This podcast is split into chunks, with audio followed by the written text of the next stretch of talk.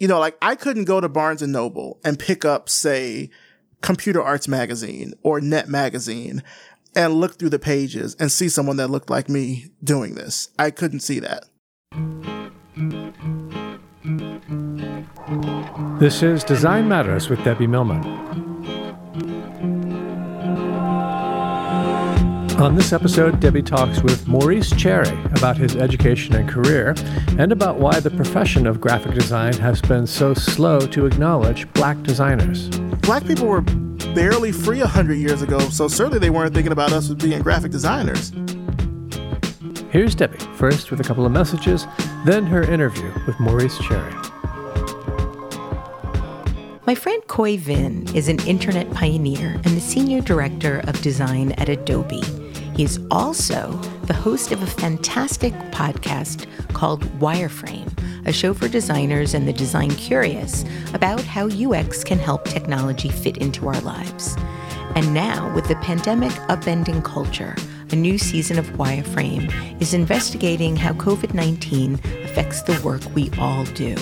Just search Wireframe in your favorite podcast app, like the one you're listening to right now, and you'll find three seasons of original episodes.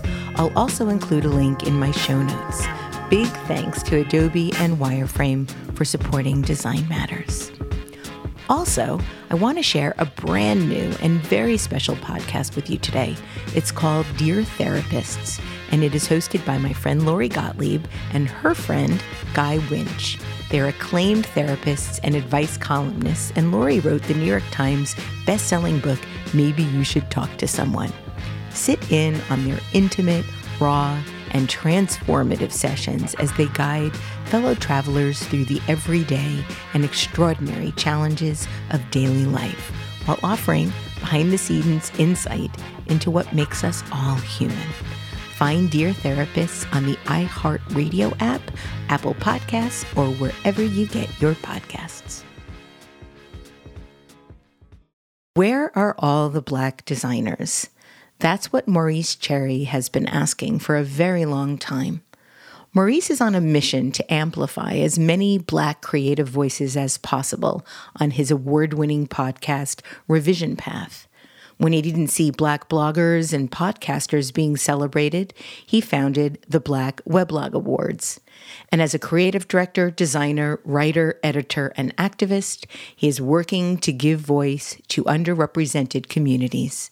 Maurice Cherry was recently named to the Roots 100 Most Influential African Americans, and in 2018, he received the Steven Heller Prize for Cultural Commentary.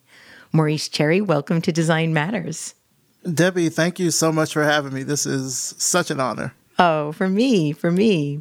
Maurice, I'm wondering if you can tell us about your love of the Cartoon Network television show Steven Universe. Oh, Steven Universe. Um, I well, I really like that show. I also like the uh, sort of series that came afterwards, Steven Universe Future.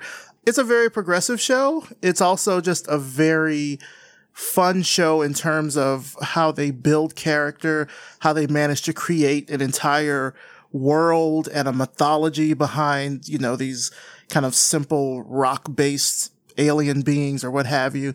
It's just a really good show. I don't know how I first stumbled across it, but since I have discovered it, which has been probably a few years ago, I've been a very ardent fan of it, have seen all the episodes, seen the movie, know the songs, everything. oh, you're you're tempting me here. I'm going to hold myself back from asking you to sing. Maurice, you grew up in Selma, Alabama, and are among yes. the first generation of residents post the civil rights movement of the 1960s. Did you understand the relevance of Selma as you were growing up? Yes and no. Certainly as a kid, uh, and I would say really just as a resident of Selma overall, but particularly as a kid, uh, you are very much taught about the history of the city and what it means in the history of civil of the civil rights movement. Um, so I mean, I had teachers in elementary school that would take us to field trips downtown and show us the blood spots on the pavement where they were beat during Bloody Sunday. So it was one of those things where you always had a history of what went on there, what went on in Selma and Montgomery and the March. I mean, I've walked across the Edmund Pettus Bridge countless times. um, uh, and so it's it's uh, something that certainly as I was growing up, I had no idea about it. I just knew that I was in this very small southern town, and we knew about the history of it, but there wasn't really that much outside of it that I knew. It was very much a bubble. It was Selma, it was Montgomery, it was kind of you know just South Central Alabama in general, and that's about it. That's really all I knew for a long time. You moved quite a bit through elementary school, and every time you relocated, it resulted in your attending a different school. You also went to a school for gifted students, which meant you went to one school with mostly black students and another with mostly white students. And you've said that this de facto segregation was still very much the case in Alabama in the 1980s. What was that like for you? It's interesting because uh, when I think about it in hindsight, I didn't know the difference. Like I didn't know that this was a different thing for for kids to do. Uh, the gifted program that was started in Selma uh, started when I was in second grade, and that was actually the not the first person or the first child to be. I was actually the third. Uh, there were two others. There was a black girl named Geraldine and a white girl named Tabitha, and I was the the first male to be in the program. And it wasn't something that I really thought of as different at the time. I just knew that I had been tested and with the test they said that I was much smarter than other kids and so we did this thing where I would go to my regular home elementary school which was Edgewood Elementary and then on some days I would go to Cedar Park which is in a totally different part of town more in the white part of town and I would you know take classes there and so I was just introduced to two sets of uh, kids growing up. I had the kids that I knew from Edgewood, but then there were also the kids I knew from Cedar Park. And even though Cedar Park was in a more white part of Selma, it was a pretty integrated school. So I had, you know, kind of black and white friends really at, at both schools. And I didn't know that it was really different, I think, until sixth grade, because at that point, for sixth grade, I went to an entirely different school called Byrd Elementary, right. which was in the like very affluent, as, as affluent as Selma can be, but like in the very affluent white part of Selma. And that was a really big culture shock because it was pretty much completely white. And there was such a stark difference in just what the schools offered. Like we went to Byrd and they had computer labs and they had custom menus that you could get for, for lunch. And then I would go to Edgewood and it's like the same rectangular pizza on styrofoam trays. Like it was just totally, completely different. Uh, it wasn't until seventh grade when the, the various elementary schools kind of merged into two middle schools that these worlds kind of started to collide a bit. From eighth grade on to graduation uh, from high school, my gifted class was actually also in the same school. So it, in the later years of my education, it certainly wasn't something that was that different. I just went to an extra class. You've said that when the schools, when all the schools merged, uh, that this time of your life was enlightening for several reasons. One, because of school, another, because your older brother went off to college, and one, because this was shortly after your parents split up. And I read that you were actually relieved when your parents got divorced. I was too, actually. I was really curious. Why, why were you relieved?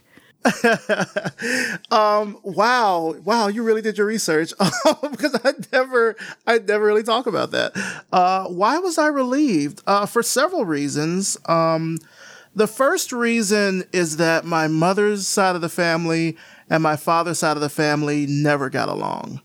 And my father's side of the family kind of always felt like I was taking my mom's side of the family in things, which was really odd. But then my father's side of the family didn't really live in Selma like my mom's side did. So it was this weird sort of push pull kind of tension just between the two families themselves. Um, I would wager my parents at that point probably just weren't getting along. I, I mean, I'll I'll talk about it. Why not? Uh, at at the time, my dad was uh, pretty strung out on drugs, mm. and the basically just the relationship between him and my mother just splintered and fractured to the point where there were no kind of there was no sort of way to reconcile that. I mean, there was abuse, there were things getting stolen, there were drugs. Like it was a whole thing. And so I was very relieved because he, one, was never really around and never set a good example as to like, oh, this is who you should be as like a man and as a person, which was interesting because he was that when I was younger. It was very much me seeing his sort of gradual decline as he as he got older and as I got older, but over a pretty short period of time. I would say probably from the ages of like six to thirteen. Because I remember being six years old and my dad was an engineer at GE. He worked in plastics, very smart guy. And then like by the time I was 13 and I was heading into middle school, he was, you know, running the streets, hooked on drugs, you know, pawning what he could. And it was a relief because like who wants to be around that? Yeah. Who I mean, you you go to sleep and you've got like a television in your room or something, then you wake up and your father's unplugged the TV and he's like going out the window with it. Like you're you don't feel any sort of sense of permanence or safety. Not just in the fact that, you know, he's kind of connected to a more nefarious element, but also just like you don't even know if you're going to have your stuff when you wake up in the morning because he might have pawned it for a quick fix. And so I was relieved when they broke up and divorced uh, because, like, who wants to be around that? Nobody wants to be around that. That's not a, I mean, as I can look back at it in hindsight and say that's not a good environment for a child, but like, it just wasn't good in general. And then, like, I share his name, like, I'm a junior. So, yes. and, and we look alike. And I would always get told, by members on my mom's side of the family how much I looked like him, which then also had this weird level of tension because they treated me differently because I looked like him. And I'm like, look, I can't control that. That's genetics. I can't do anything about that, you know? Um, so when they broke up, I was very relieved because at least it meant some level of safety and some level of hopefully normalcy. Like, who wants that as you're growing up? You know, it's it's just not a, a, very stable environment, I think, for for a kid to be in. You've spoken about how artistic your brother is, your older brother, but also yeah. how difficult his life has been. I believe he was incarcerated and he also had um, problems with drugs. Um, and how much he bullied you growing up. Between your dad and your brother, Maurice, you were treated rather badly. Oh, yeah. How did you survive? How did you how did you make it out? Because you are just so extraordinary. um wow how did i make it out it's it's it's it's, a, it's something that i don't really i think look back on and, and sort of wonder like wow i made it out because at the time you're just trying to make it through you know As, at the at the time when all this is happening so just to kind of put this in context um i think i was around 13 years old when my parents divorced uh, my brother went off to college when he was 18. So we're four years apart. So I was about 14 then. So I was about to like enter high school and I'm like, oh, I've got my own room now and I have like some kind of freedom, you know. Uh, but then he unfortunately, uh, got kicked out the first year and then came back home and then fell into a bad element, then got put into jail. And so it was always this like weird specter around honestly like the family name. I mean, Selma is not a big town. So it was just like now this is like attached to my name. Like my last name's like, oh, he's one of those cherries. You heard about his father, you heard about his brother, that kind of thing. Yeah. Um, so it just kind of stuck with me in that way. And I guess the way that I tried to, or the way that I did get through it was by focusing on other things. I mean, when I was in high school, I was in the math club and I was in marching band and I did all these other things that kind of took me out of being at home a whole lot. But then when there were instances where I were at home, I had other things to focus on. So even though my brother and I went back at one point to sharing a room together, like I could focus on my music or I could focus on schoolwork or I could read a book or something like that. So also my grandmother, my mother's mother, uh, also lived in Selma. And so that also provided an outlet for me to stay with her if I needed to, you know, in case it got really bad for some reason or, or, you know, something like that. But I know that my mom was doing the best job that she could with what she had. I mean, she was working at, you know, community college and I know she was going through her fair share of stuff at work.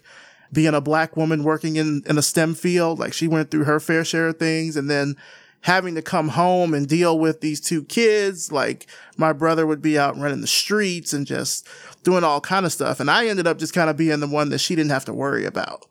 Like, oh, Maurice is good. Like Maurice has got music. He's got, you know, his video games, whatever. He's good. And I just kind of focused on being and staying in that creative bubble as all this happened and just didn't really try to focus on the the negative stuff that was happening. Speaking of other things to focus on, I understand that both your mother and grandmother were seamstresses, and I believe that you can sew rather well yourself and can even do quite an impressive cross stitch, Maurice. Yes. A cross yes. stitch. Wow. I they taught me how to sew uh, from a very young age, and I learned cross stitch. I think in second, probably second grade. I think I learned it, and uh, that was also part of the gifted class that I was taking. They taught us how to do cross stitch, and it was very math based. It's I mean the cross stitch cloth that you use is a grid, and it's some of them already have holes kind of in the cloth, so it's very easy to make your own patterns and follow patterns that you get. Uh, but yeah, also eventually learned how to use uh, you know, home sewing machine. And I mean, my mother, when I had school plays and things, would sew all my costumes. She sewed like this one piece clown outfit. Wow. That I had for a, a play in second grade. She sewed this big purple cape. Uh, for when I played King Ferdinand in a play in fifth grade, like she she was she's great, and my grandmother is also, um, like you mentioned, a seamstress also. So I do know how to sew. I used it in college for a little bit to make a little bit of money because the guys in my dorm didn't know how to sew and if something happened they would just buy a new pair of socks or whatever and i'm like oh i can fix that ever the entrepreneur Maurice, you grew up loving to write and draw. You did origami. You started learning how to speak French in the second grade. Oui. You were also a budding musician. But I read that the main reason you started studying music was not because you had a burning desire to be a brass player, but rather because you wanted to get out of sixth and seventh period. Yes, that's very true. I was in seventh grade and I forget what classes I had sixth and seventh period, but they obviously weren't very enlightening. Um, and I liked the fact that the band students were able to get out early and do practice. And so I said, Oh, I want to, you know, join the band. And I really didn't have an idea I think at first I told my band director, Mr. Ruffin, I think I told him I wanted to learn the saxophone. And uh, the saxophone, for some reason, I think I didn't take to it because of all of the keys. And then I wanted to do the trumpet, but the mouthpiece is so small and I couldn't form a tight enough embouchure to actually make a note. And so I was like, oh, well, we'll just step one down and you'll do a trombone. And then the trombone just happened to be the instrument for me. And the trombone is a, a deceptively uh, challenging instrument because it's really just one long tube. All you're doing is controlling the length of the tube and the air that flows through it. And so there are seven positions that are not marked positions. You have to know them as you know just by feel. Um, and you have to know the sound by pitch. You just have to be able to recognize it.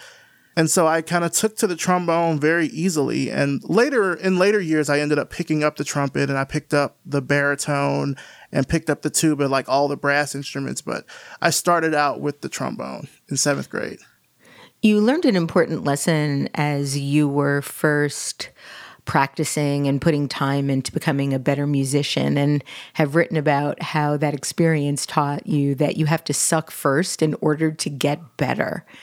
And yeah. I was wondering how this thinking has helped you in your work.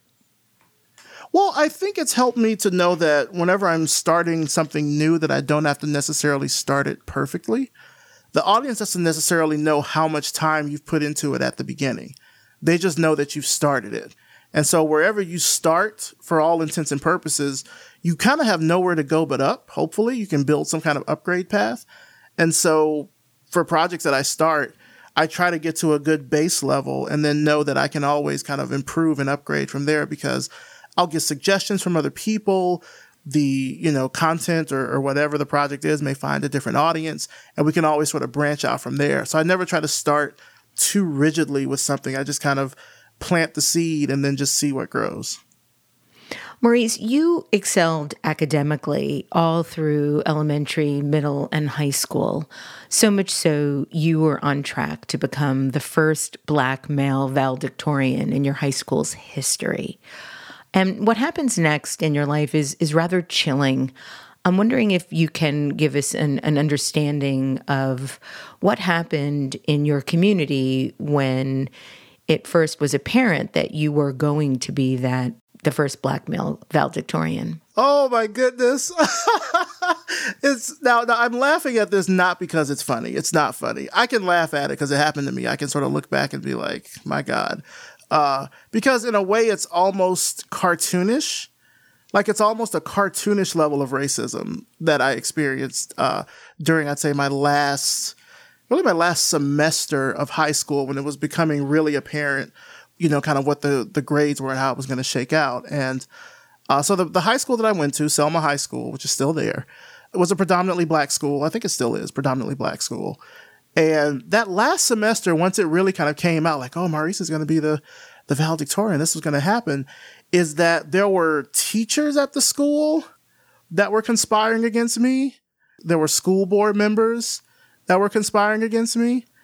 And conspiring feels like such a sinister word to use, but in hindsight, it's the it's the proper word. Like these were people that they were intentionally like throwing wrenches in the system to make sure that I would not become valedictorian. So I had a, a teacher who was my AP English teacher for um, 11th and 12th grade, was my journalism teacher who completely failed me on purpose the reasoning that she gave behind it, as I came to find out, was not even in as much about my personal achievement. It had to do with something a bit deeper that went on. Um, so I did not graduate valedictorian. I ended up graduating salutatorian. But it was one of those kinds of situations where, you know, leading up to me graduating, I was already like ready to get out of Alabama. Like I could not get out fast enough. But Maurice, I also I also not not to interrupt you, but I do think it's important to to mention I I mean I don't know if this is true, but in my research I found that you were also sent death threats. That is true. I, am I'm, I'm not meaning to gloss over all that, but yeah, some of this I I haven't really mentioned a lot because like my mom doesn't even know about some of this stuff. I mean, I try to, to keep as much of it away from her as possible. But why didn't you? So, what made you want to hide this from her in 12th grade? Here you are, number one in your class. You are exceeding on every level. And then teachers start changing your grades. You start getting death threats your student guidance counselor wouldn't give you access to college applications or vouchers. Oh, that's right. I forgot about her. You, yeah. You know, they she, insisted yeah. that you attend a local community college to study auto mechanics and HVAC rather than go on to a state or or um, an out of state college. So, yeah. What, what, why did you want to keep this from your mom? Honestly, it was, it was for the same reasons that I mentioned before around like I didn't want to have to be the one that she had to worry about. Like she already had to deal with like this shitty ex husband, and like she's got to deal with this other son that's like running the streets and in trouble with the law. Like, I don't want to have to be another source of stress. And you know, she's already dealing with stuff at work too. My mom is a very strong woman, very strong woman, very, very, very strong woman. And her dreams were not to stay in Selma and raise a family. she, you know, as I was, you know, was very smart going to school and had opportunities well outside of Alabama and ended up kind of getting trapped here. And, you know, I just didn't want to have to be another thing that she had to worry about at the end of the day. Like, you've got all this other stuff. I'm not trying to be an additional source of stress for you. Like, I got this. Are any of those teachers that tried to hold you back aware of how far you've come? Uh, there definitely are some teachers that I had from back then that are still teaching there that know. And uh, unfortunately, they still kind of hold that same enmity. I can't really do anything about that. It's not my job to, you know, to fix that. Uh, like I've never been asked to come back or speak at my high school, and I've tried. I've tried to like say, "Oh, I want to come back and talk about how I got through," and no, they don't want to hear it. So, um, yeah, some of those same teachers are are still around, and uh, that's you know, scary. That is terrifying. It is what it is. You ended up getting a job at Kmart to earn your own money to apply to colleges, and you did. You got a full ride scholarship offer to every major college in Alabama, but you didn't want to stay in Alabama.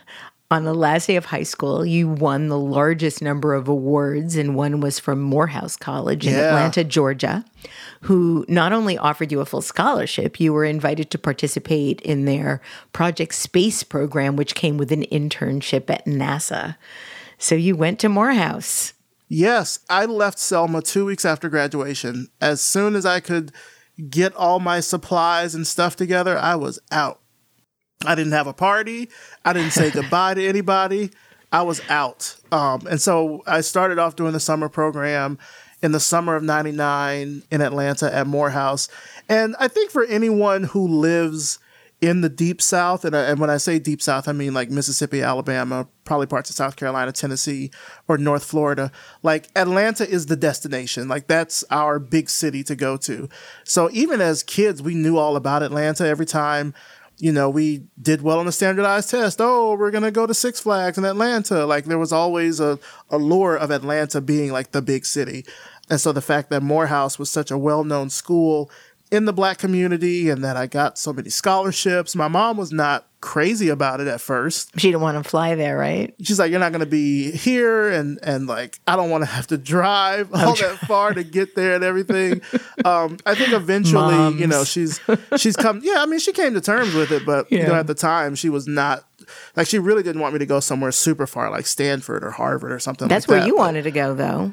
Yeah, that's where I wanted to go. I wanted to like go as far as I could possibly go. But Morehouse, I was like, you know what? Uh, sure, why not? I know about Atlanta. It's a good school from what I've heard. I knew about uh, Dr. Martin Luther King going there, and so I knew about Benjamin E. Mays going there, and I knew where it could possibly set me up for life, just in terms of the huge network. And um, yeah, I ended up going.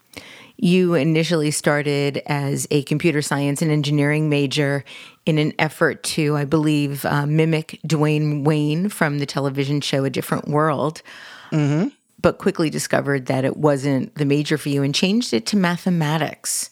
Why math? math is great. I was always good at math. It was one of my my best subjects in school. I was captain of my math team in high school.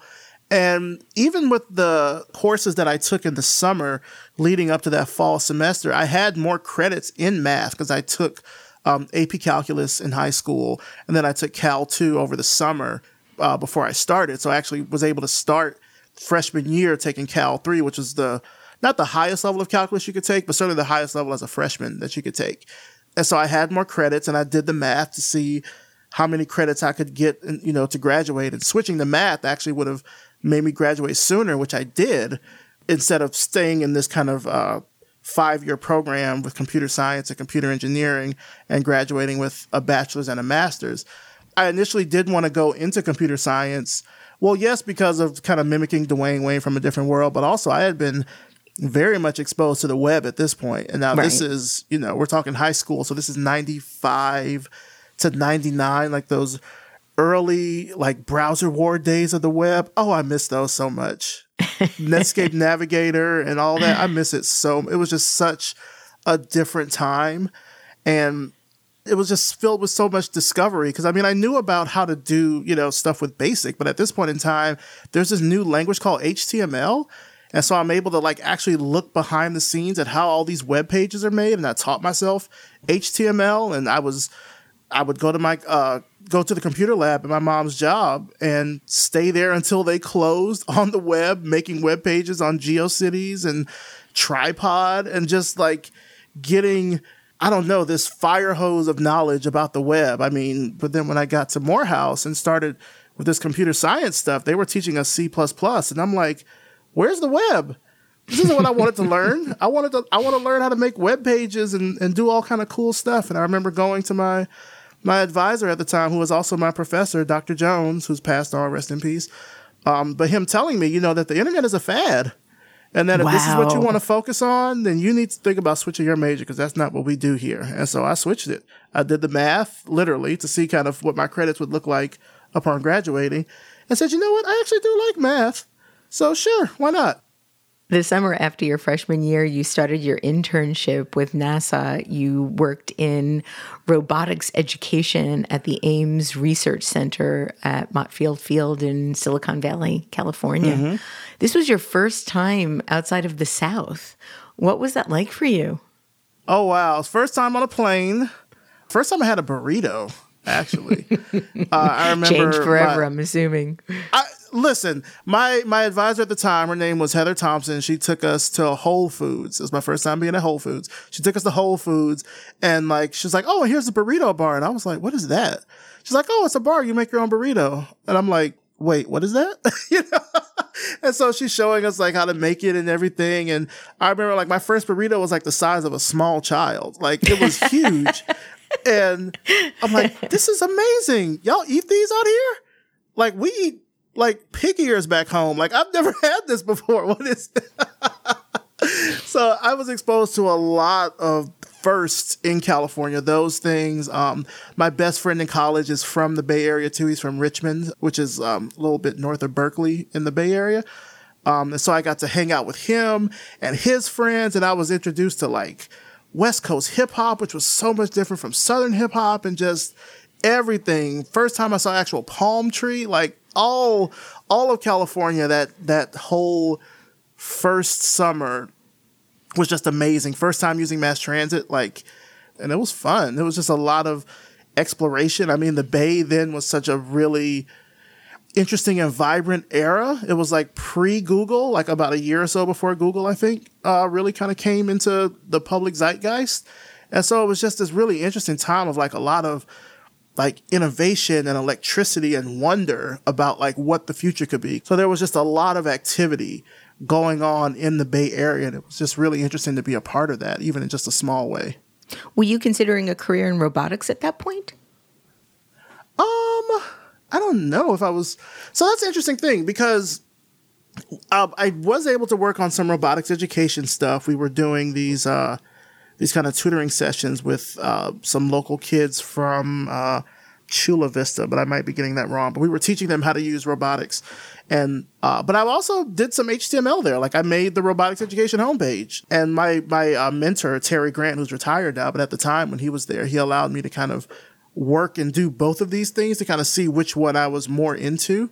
And I think by the time I left, I still wasn't I still wasn't 100% sure what I wanted to do, but I liked the fact that I had the opportunity to find out. The terminal part of the program was that at the end of it, you would be able to work for a NASA facility.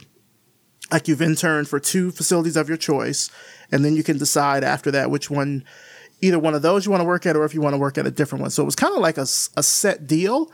You mentioned the the Moffett Field internship. I was doing robotics work. I was doing HTML, and then I did another um, NASA internship at Marshall Space Flight Center in Alabama, in Normal, Alabama, which is right outside of Huntsville, and was able to work with like human uh, factors engineering and 3D printing. And so, like, being able to kind of see these things in their industrial kind of stages. Cause like now 3D printing is something that, you know, makers kind of just do on a Saturday. you know, I was seeing how they did it to create the nose cone for the space shuttle, which was just like, to be exposed to that opportunity to know that this is something that I can do is great. But like that doesn't necessarily have to be the thing that I did. Just being able to have the exposure to it to see that this is an option was something I think that was really, really important, especially at that time, because I felt like, look, I know where I'm going to end up. It's going to be at a NASA facility somewhere, and I don't have to make that decision until like junior or senior year. So let me just have fun, learn as much as I can, and we'll see what happens. And then 9 11 hits. And then 9-11 hits. I I was studying for a test in abstract algebra. It was my abstract algebra 2 course. And I was in uh, the study hall at Kilgore, which is one of the halls on Morehouse's campus. And I actually saw a TV in like one of the other study rooms that was showing, and they were showing like the first, the plane crash into the first tower. And then like we're all just like transfixed watching everything as it happened. And I went to class, and uh, the teacher was saying that classes were canceled for the rest of the day. You can go home. And I just remember trying to get home and it taking forever to do so because everyone was trying to get home at the same time. But yeah, a couple, I think I want to say maybe a couple of weeks later, that's when they kind of let us know that that the program was going to sort of be coming to a bit of an end because funds were being diverted. And so the promise initially that I had of, oh, you're going to go into working for NASA after you graduate was now like completely gone. Now it's like the end of junior year. You have no plans, or I had no plans, I should say, for what I was going to do when I graduated. And I had to find something like quickly because I hadn't been working towards any other goal. Like the goal was already set for me when I first stepped on campus and accepted the scholarship. And so at the end of junior year, I was really kind of stuck. I was working at the Woodruff Art Center at the time, selling tickets for yes. the symphony and the theater. And I was like, is this what I'm going to be doing? It's like selling tickets for like eight bucks an hour. Cause that was all that I had lined up in terms of a job. I, I really hadn't been focusing towards anything else career wise at that point. You, I think, also had a job at, in customer service at Auto Trader, but you got fired from there. Uh-huh. Um, not surprised.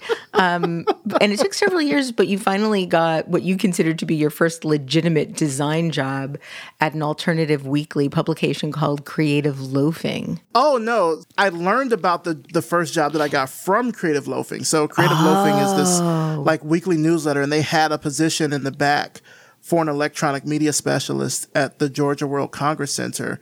Okay. And really, I only applied to it because I had been doing so much design work just as a hobby that I had sort of built up somewhat of a portfolio. I had images that I had created, I had websites that I had done for people, and I could show those to say, like, hey, I know what I'm doing. And so that's kind of where I feel like I got my first like legitimate start in the industry. How did you get your senior designer job at AT&T? That came next, right? That came next. So I stayed at uh, the Georgia World Congress Center for about a year and a half, and I was slowly being edged out from there. It was just not a good situation in the long run. And uh, I saw the the job at AT and T, and this is so this is now 2006. And I think for anyone that was in Atlanta that was doing design in 2006, no, you only had a handful of big companies that you could go work for. You could work for Turner, you could work for CNN, you could work for AT and T, or you could work for Home Depot or Coca Cola or Coke. Yeah, yeah. Um, but that was kind of it. And so the fact that I was getting an opportunity to to start out at AT and T was really good. And I remember they gave me this test about um, they gave me this design test. They're like, okay, you have two types of websites that you can make.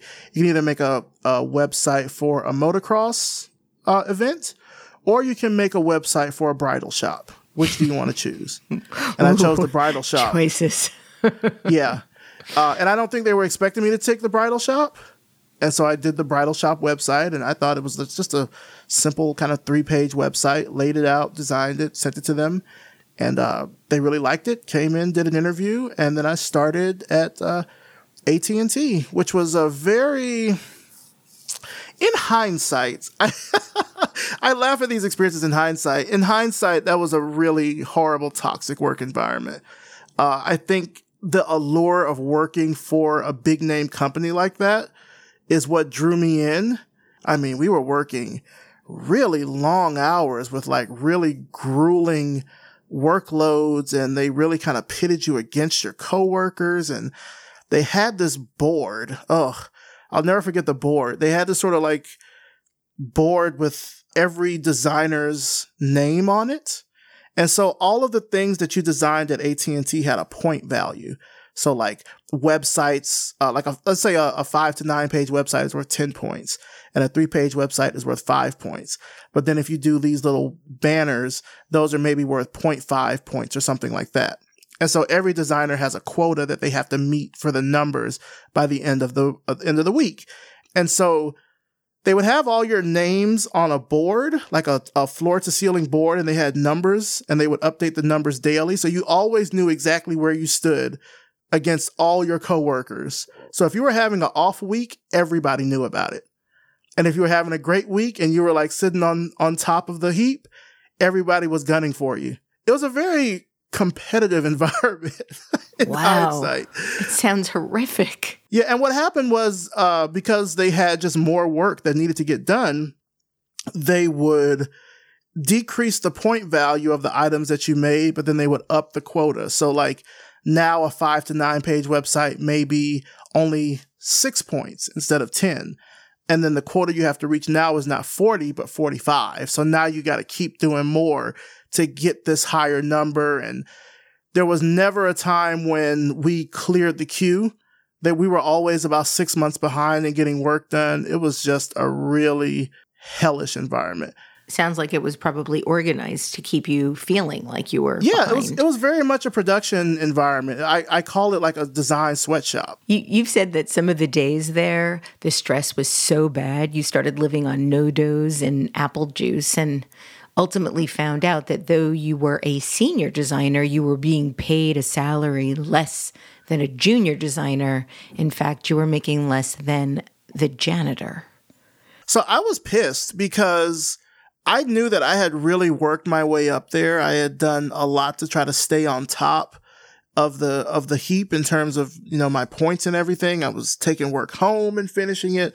And so the fact that I had gotten promoted to senior designer and I, you know, just kind of anticipated I would be making more and to see that I was making so much less, I mean, I was, I was pissed. The first thing I did was I went to my manager and I told her about it. And she was like, yeah, I know. What? So it wasn't even something where she tried to like cover it up or say, oh, this must be a mistake. Let me fix it.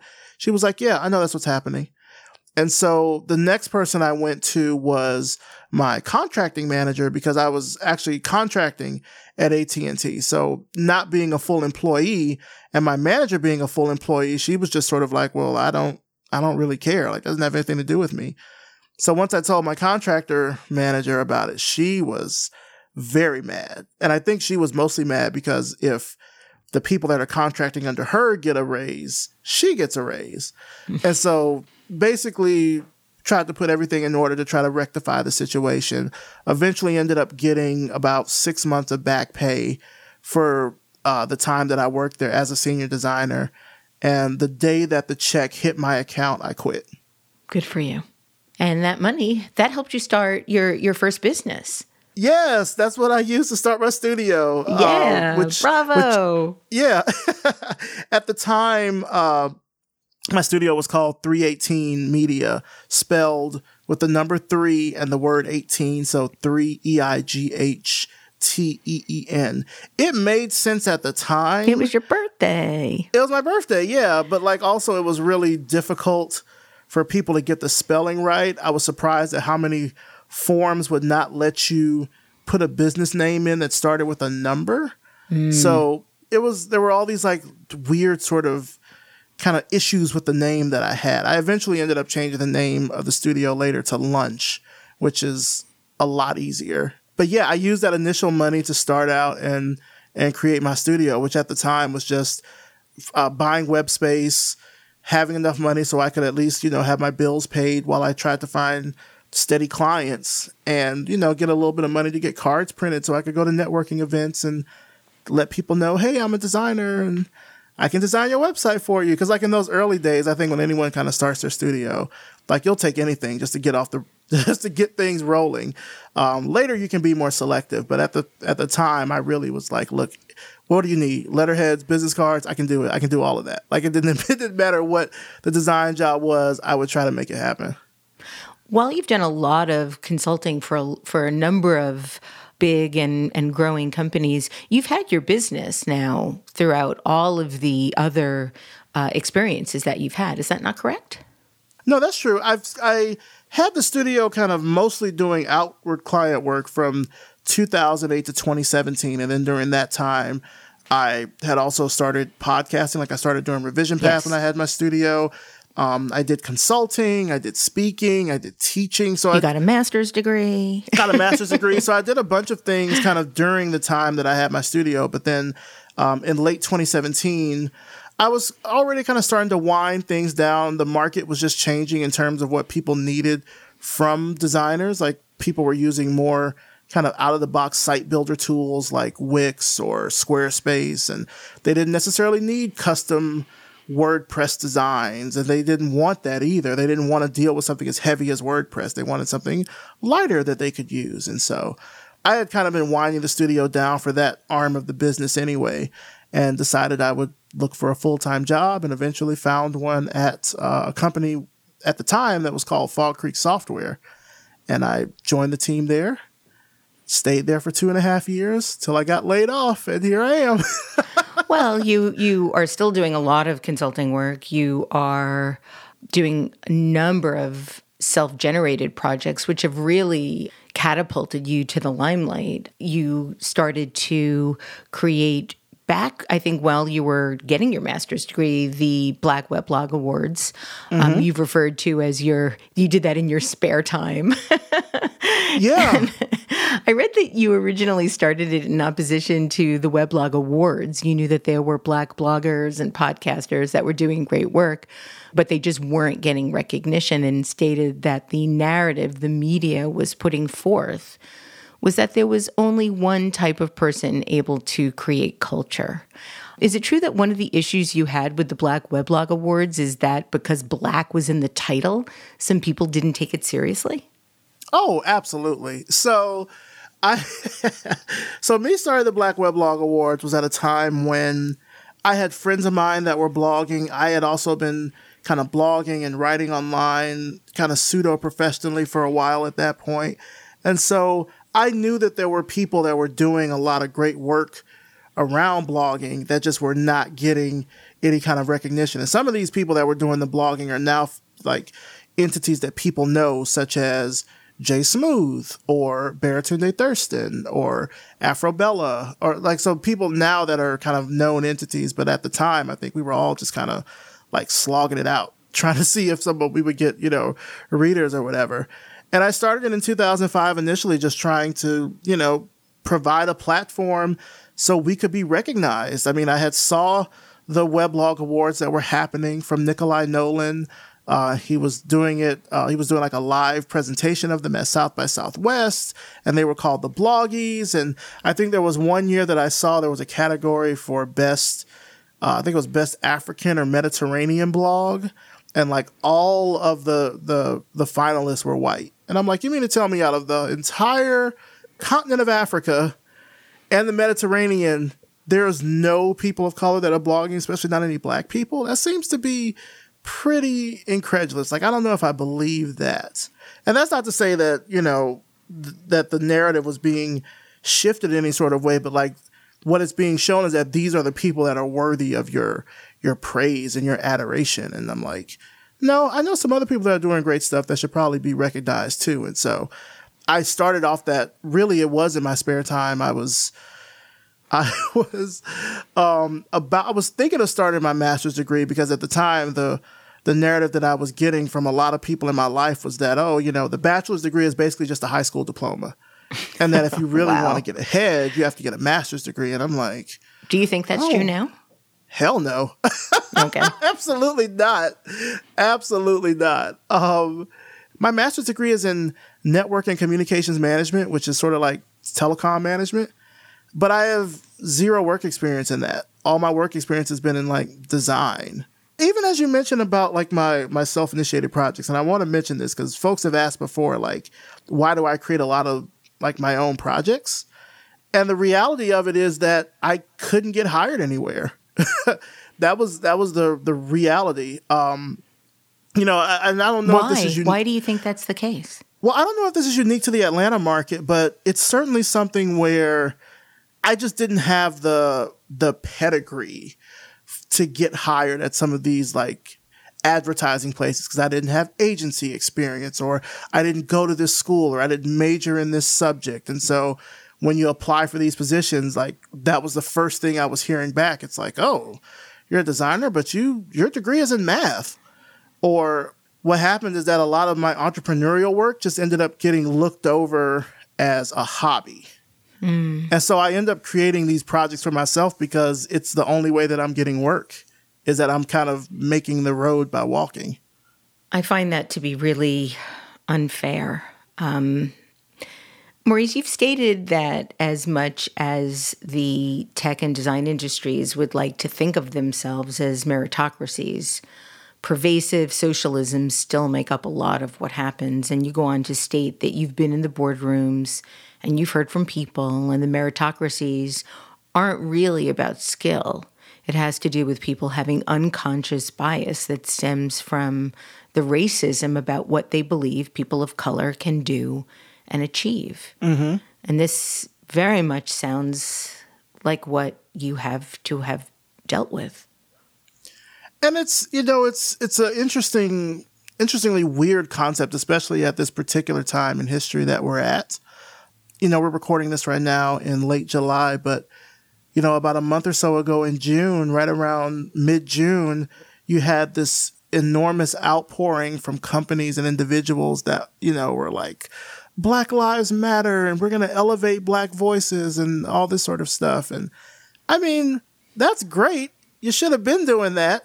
But also for a lot of us that have been doing the work and have had to be on the other side of that, the question was like, well, how long is this going to be sustained? Is this just a flash in the pan type of instance of support? Or are you actually putting systems in place to actually make sure that this will be a continued thing that you try to make sure that you can make right?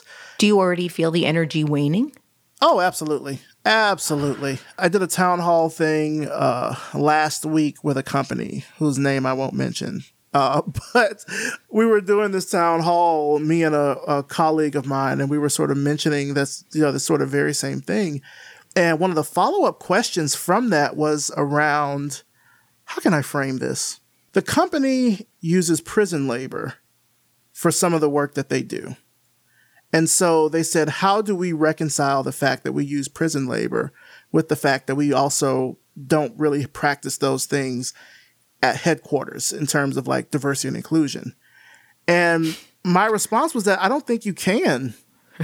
I don't see how a company can reconcile using prison labor, especially when so many African Americans are in or make up that population, and then turn around and say, "Oh, we're for diversity and inclusion at our headquarters. Come work for us." Like, I mean, you can own up to it. I don't know if many people know that that's a public thing, but that really sucks. Like, I wouldn't want to work here knowing that. Like that that's really terrible. So, I do think it's waning though. I mean, when I look at how this sort of played out in the tech industry, um, when some of the big big tech companies like Google and Facebook and Apple, for example, were being called out for their lack of diversity. This was something that people had to kind of study over years. Like they had to see if the numbers were increasing or decreasing because these companies now were starting to put out diversity reports. I don't know if design forward agencies will do that or if the advertising industry will do that, but I just know for myself and certainly for several people that I know who were kind of on the the beneficiary side of some of that outpouring of support, a lot of that has dried up. It's been 35 years, Maurice, since Cheryl Holmes Miller first wrote her legendary article, Black Designers Missing in Action.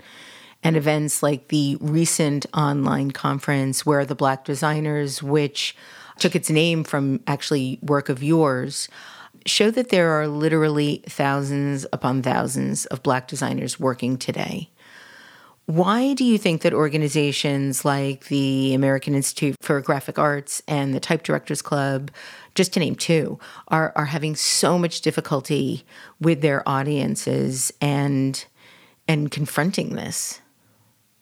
So I think that's the case for a few reasons. Uh, for starters, these organizations were created during a time where they didn't even have to think about this.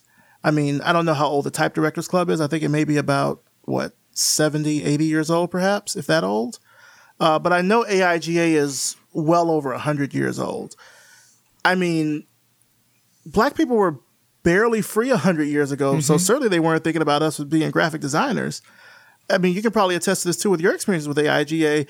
As the organization has gotten older, there's been this this uh, thing of wanting to hold on to a lot of tradition, and so as the organization changes, from year to year, it's not changing, I think, in the right ways to take into account that there now is, you know, more and more people of color, black people, Asian, Lat, you know, Latino, etc., that are a part of this industry. For AIGA, I think in particular, it's the G part, the graphic part, that is probably the biggest or one of the biggest issues because now design is so much more than just like visual design. There's experiential design and sound design and UI, UX. There's a lot of different types of design. And I don't know if these are all kind of considered as design principles under an organization like that. Uh, but also, these are organizations that honestly don't really have people of color at the top either. And so if you don't have that representation in the company at its highest levels, then it's kind of hard for you to take stock of those at the lowest. Yes.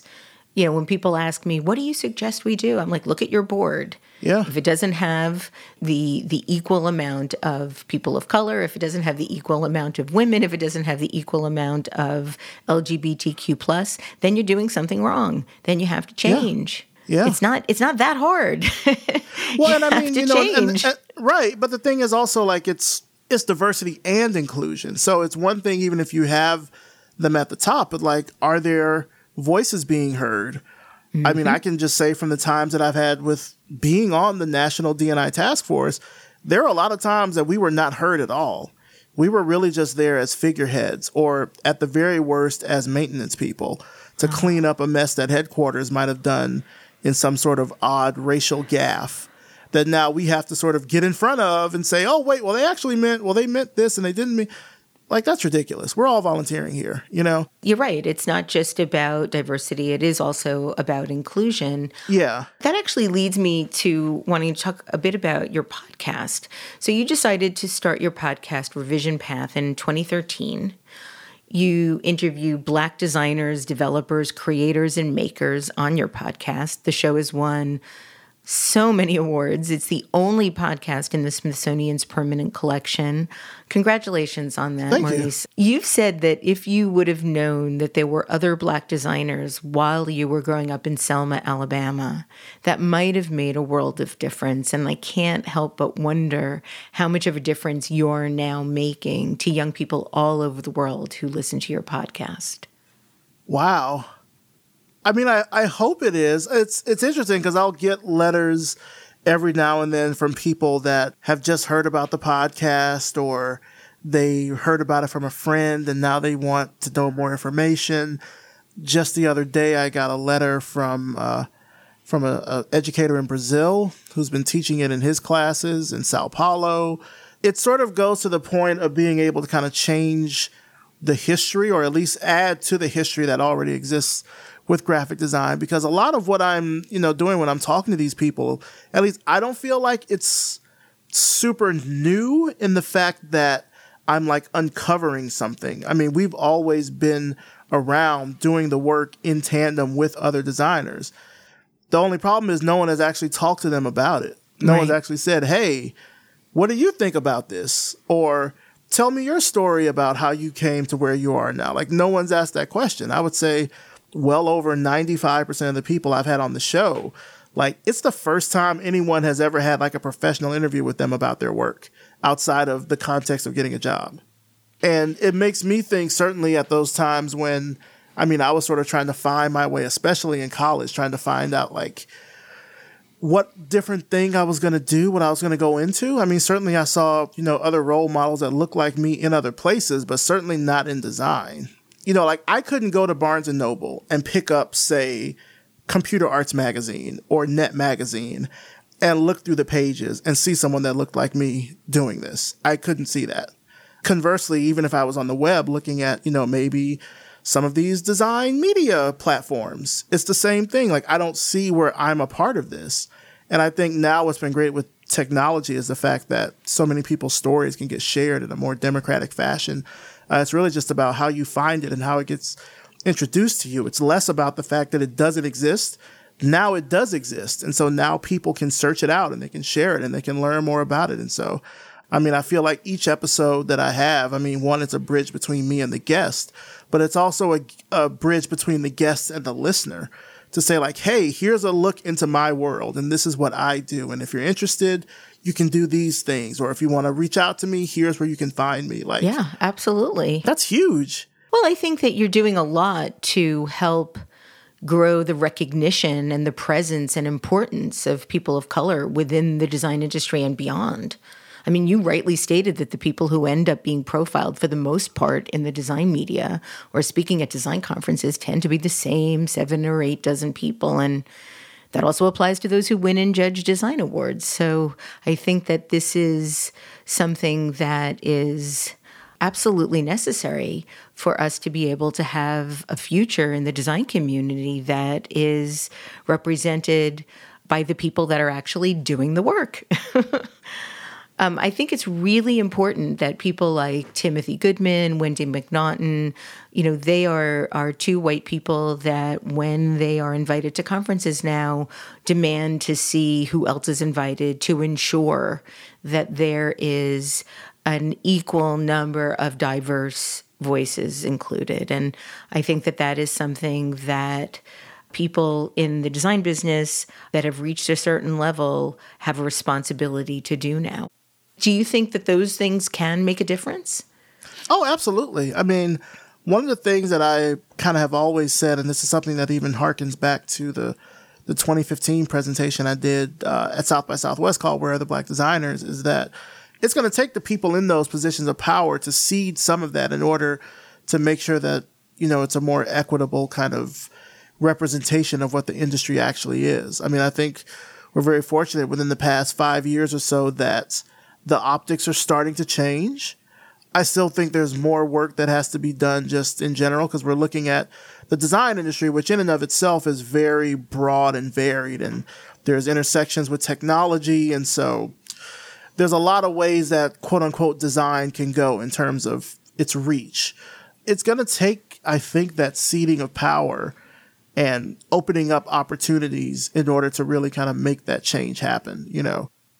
You've also recently launched a publication, an online publication called Recognize, which is a design anthology featuring essays and commentary from Indigenous people and men and women of color, uh, the next generation of emerging design voices.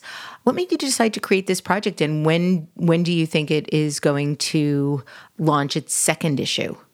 That's a good question. Uh, I started it really at the time after I won the Steven Heller Prize. Uh, and I remember uh, Julie Anixter, who was the executive director of AIGA at the time, when she told me that I was going to be up for winning the award, I remember going to the AIGA website and I saw who had won in years prior.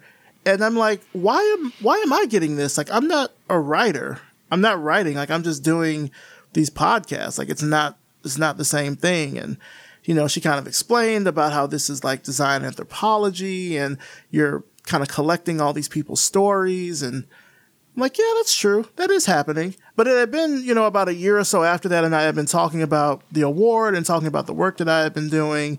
And people would always ask me, like, what's the one piece of advice that you would give to designers as a skill that they need to have. And I would always say writing. One, because I just think it's important because we have to do so much writing, whether it's emails or web copy or micro copy or proposals or anything like that. It just helps you to get better and faster at all of that stuff. But also it helps you to be able to like write up case studies and talk about your work and hopefully get to a point where you can write about it in a way that other people can discover it, whether it's in Medium articles or magazine articles or books or something like that. It's just a skill that you should have because one thing that I saw from both the Black Weblog Awards and really from the time doing Revision Path is that if you're not the one telling your own story, there's probably not going to be that many platforms that will let you tell it, that will give you that opportunity to kind of say, this is what I do. And I mean, I operated in this space for a while myself, this space of feeling like I had to be discovered, you know, like mm. on the corner of Hollywood and Vine or something like that, you know, like I would do the work and people would come and like that's not necessarily the case. Sometimes yeah, you have to that, that put the work out there. yeah. I'm still on the I'm still on that corner hoping but, but somebody will like, see. but you have to like put the work out there or at least, you know, market and express yourself in a way so folks know that this is what you do because especially I think if you're like an in-house designer somewhere, your manager is probably not going to be the one singing your praises. You have to be the one to do that. You have to be the one to be able to talk about the work that you've done and the work that you're continuing to do.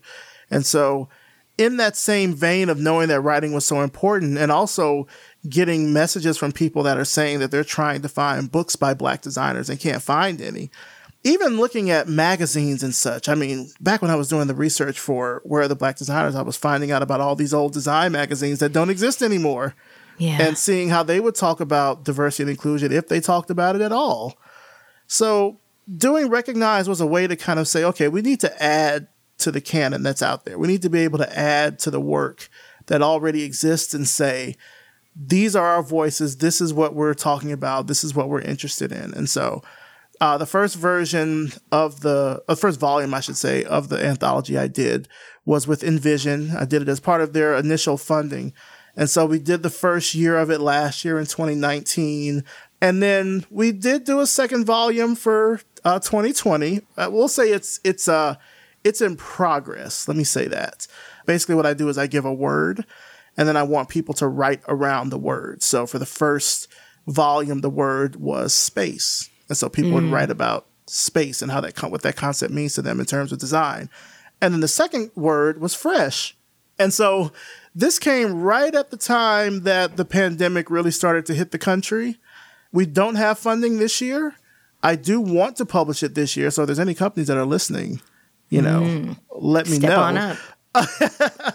um, but I I am hoping to scrape things together to publish uh, by the end of this year. We certainly have enough entries, I think, to do maybe a shorter version of it.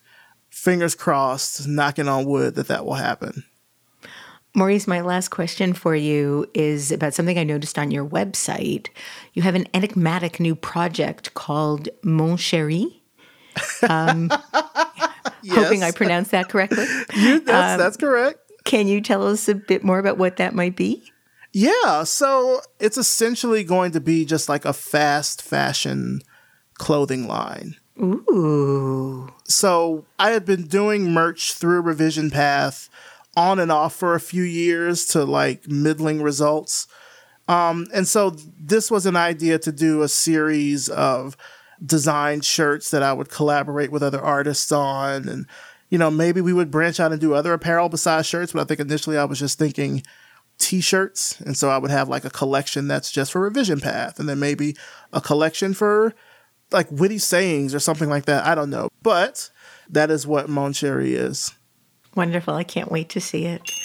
Maurice Cherry, thank you so much for doing so much important work in the world and for bringing your voice and so many voices of so many wonderful people to the world as well. And thank you for joining me today on Design Matters. Debbie, thank you so much for having me. This this uh, interview is a career highlight for me, so thank you. Thank you. Thank you. You can find out more about what Maurice Cherry is up to on his website, mauricecherry.com. And you can listen to his podcast on revisionpath.com or wherever you listen to podcasts. This is the 16th year we've been podcasting Design Matters, and I'd like to thank you for listening. And remember, we can talk about making a difference, we can make a difference, or we can do both. I'm Debbie Millman, and I look forward to talking with you again soon. Design Matters is produced by Curtis Fox Productions. The show is recorded in non pandemic times at the School of Visual Arts Masters in Branding program in New York City, the first and longest running branding program in the world. The editor in chief of Design Matters Media is Zachary Pettit, and the art director is Emily Weiland.